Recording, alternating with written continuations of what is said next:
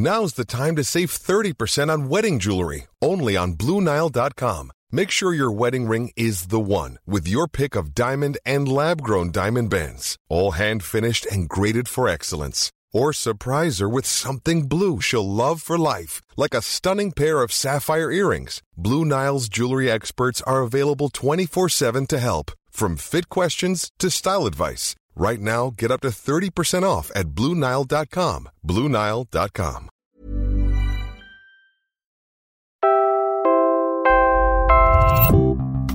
Mula po sa Quezon City, ako si Robbie Alampay, PumaPodcast. Health leaders officially declare a measles outbreak in Metro Manila and in parts of Luzon and the Visayas. What is keeping Filipino parents from vaccinating their children? Mislatel finally gets a clearer path to operating as the country's third telco. After some objections, the Senate steps aside. We discuss what comes next. A proposed Safe Spaces Act awaits President Rodrigo Duterte's signature. What does that mean? In Filipino, simple lang ang magiging implikasyon, bawal ang bastos. Despite what social media could lead you to believe, global suicide rates have fallen by more than a third since 1990. We look at the trend and the things that seem to be helping address the problem. Yan po ang headlines. I'm Robbie Alampay, Puma Podcast. Measles cases in the Philippines have gone up by more than 500% in the past year.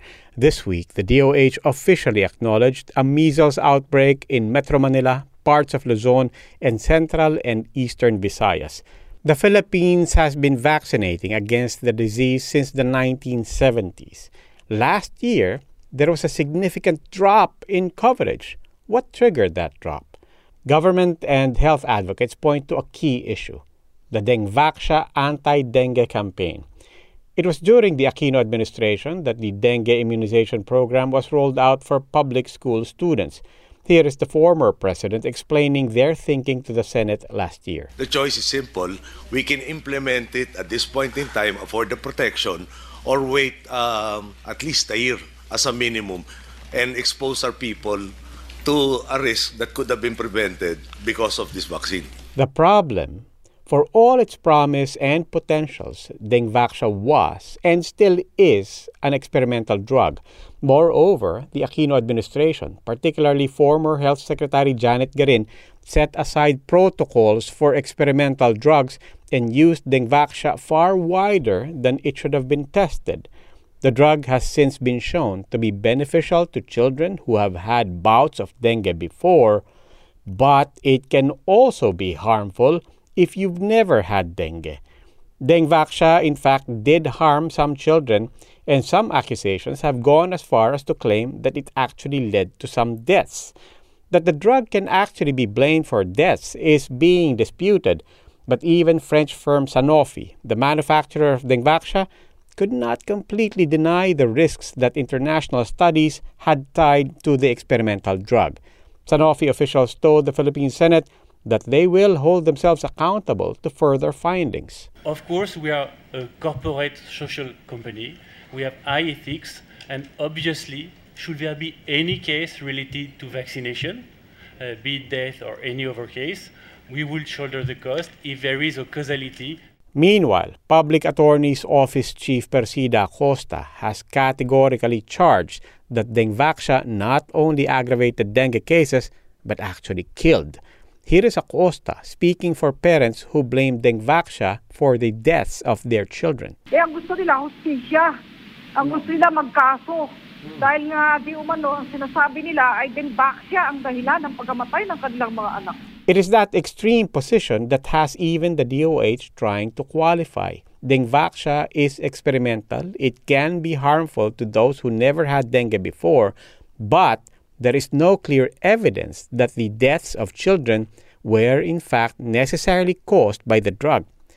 In any case, all of these, the decisions, the confusion, and some charge, the politics between the Duterte and the Aquino administrations have clearly had one undeniable casualty, immunization rates. And the measles outbreak is now just but one symptom of larger and more challenges that will break out unless vaccination programs win back the confidence of the public. Are Mislatel's franchise woes finally over? Is the path finally clear for the country's third telco? On Wednesday, the Senate decided to adopt a House resolution allowing the company's change of ownership. 60% of Mislatel is now owned by Dennis Uy. The remaining 40% of Mislatel is China Telecoms. But that is only in Congress. There is still a chance now for other parties to challenge this decision in court. Let me bring in our correspondent, Janina Magundaya, to break down this issue. Janina, let's recap. What were Mislatel's problems with its franchise and how did that affect its path to finally operating as the country's third telco? Robbie, the problem is twofold. As you mentioned, one was with the ownership of the company. The other is in the validity of its existing franchise. I'll start with the ownership first. Back in 2015, a group of businessmen led by Noel Escalante bought a 70% stake in the company, and Congress was not informed about it. Senator Franklin Delano pointed out that they should have done so because the law that granted the company a telco franchise in 1998 states that they need to inform Congress of any leadership changes. Now that Congress has approved the new ownership of Mislatel by Uy's companies and China Telecom, this problem has gone away. But what about the other problem, the validity of the franchise? It was Senator Drillon too who pointed out that Mislatel's franchise should have been deemed revoked since they did not operate within a year of the granting of their franchise. That was back in 1998. That's right, Robbie. There are three conditions for the validity of Mislatel's franchise as stated in RA 8627. That is the law that granted the franchise. As you said, the first condition was for the company to start operations as soon as the franchise was granted. Second, they must continue operating for 2 years, and by the third year, they should fully roll out their services. But in Mislatel's defense, Escalante said it was impossible for them to comply with these conditions because of security concerns in Maguindanao. Maguindanao is where they were granted a provisional authority to operate. Hiring for your small business? If you're not looking for professionals on LinkedIn, you're looking in the wrong place. That's like looking for your car keys in a fish tank.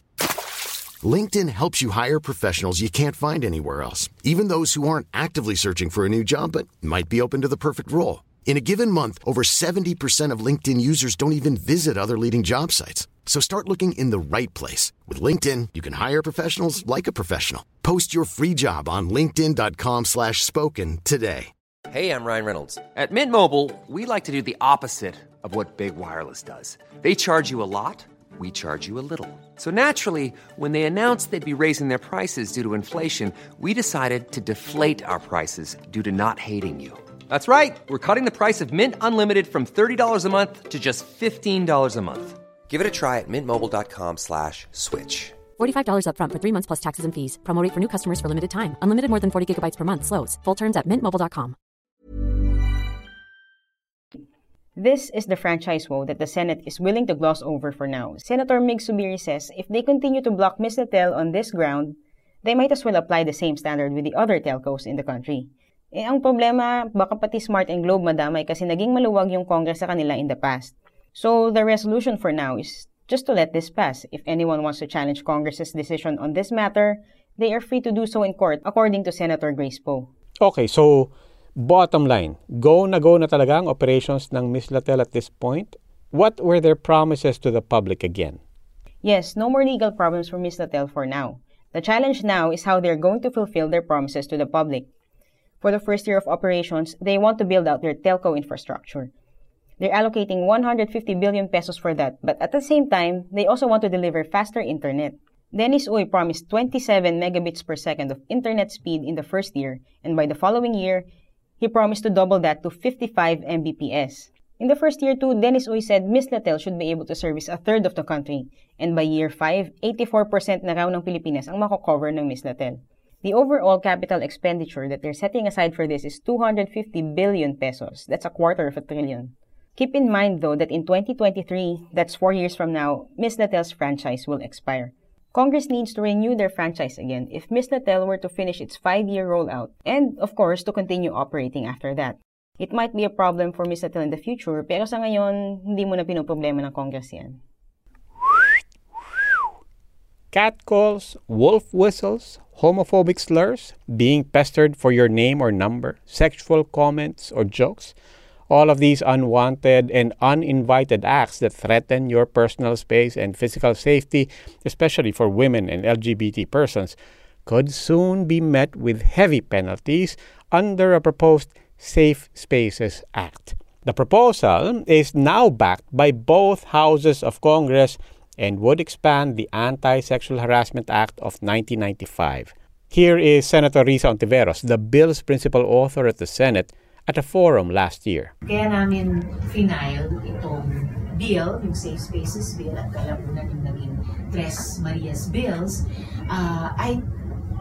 in order to further expand and detail and include all the spaces and the ways that women and all individuals of whatever soji, whatever sexual orientation and gender identity, should be free from all forms of violence, of sexism and misogyny, discrimination, and to make it very specific in the bills. Tinutukoy talaga yung mga prohibited acts at nagtatagda ng mga parusa for violations.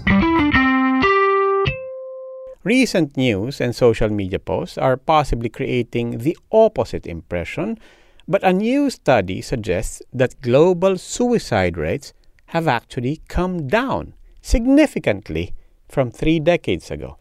Worldwide, suicide numbers are 30% lower than where they were in the 1990s.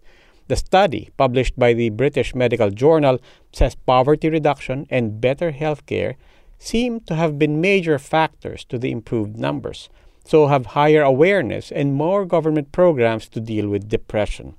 The report gives a global profile, but one clear implication on the national levels is the virtue of governments continuing to support mental health programs. In the Philippines, the DOH says more than 3 million Filipinos suffer from depressive disorders. That has prompted the government to put more resources into mental health. Last year, President Duterte signed Republic Act 11036, that's the mental health law, and 2 weeks ago, the DOH released the law's implementing rules and regulations. Palalawigin natin ang mental health services, yung basic mental health service sa mga community level, yung ating psychiatric and psychosocial services sa ating mga medical centers, regional DOH retained hospitals. Magkakaroon tayo ng integration ng services. In the meantime, the World Health Organization reminds that suicides are preventable and effective interventions exist for depression and other mental health issues. If you or anyone you know need to discuss any such issues, you may call these 24/7 HOPE lines, 02804-HOPE. That's 02804-4673. You could also dial 0917-558-HOPE. Once again, HOPE stands for 4673. So 0917-558-HOPE. 0917-558-4673. You can also dial 2919. Before we let you go, here are some things you need to know. 7 barangays in Bolinao, Pangasinan will get a new bridge that will connect them to mainland Luzon, thanks in part to Manileños bemoaning the Makati-Mandaluyong Bridge that is undergoing some major fix itself. The backbone for the Bolinao Bridge will come from the Estrella-Pantaleon Bridge. Yes, that's the Rockwell Bridge. The MMDA says Rockwell Bridge's steel frame is still in mint condition and safe to reuse for the new Pangasinan project. Is your child online? Yes, they are. So parents, take note. Over 70% of young people are affected by cyberbullying, online violence, and digital harassment. That is according to the UNICEF. So take note and learn more about cyberbullying because there is a lot of resources online for your child and you to deal with the problem.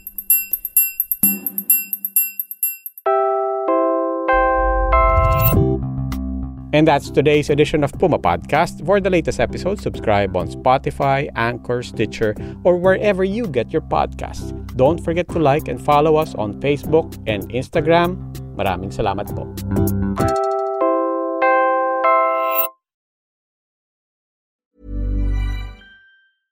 Imagine the softest sheets you've ever felt. Now imagine them getting even softer over time. That's what you'll feel with Bowl and Branch's organic cotton sheets. In a recent customer survey, 96% replied that Bowl and Branch sheets get softer with every wash. Start getting your best night's sleep in these sheets that get softer and softer for years to come. Try their sheets with a 30-night guarantee. Plus, get 15% off your first order at bowlandbranch.com. Code BUTTERY. Exclusions apply. See site for details.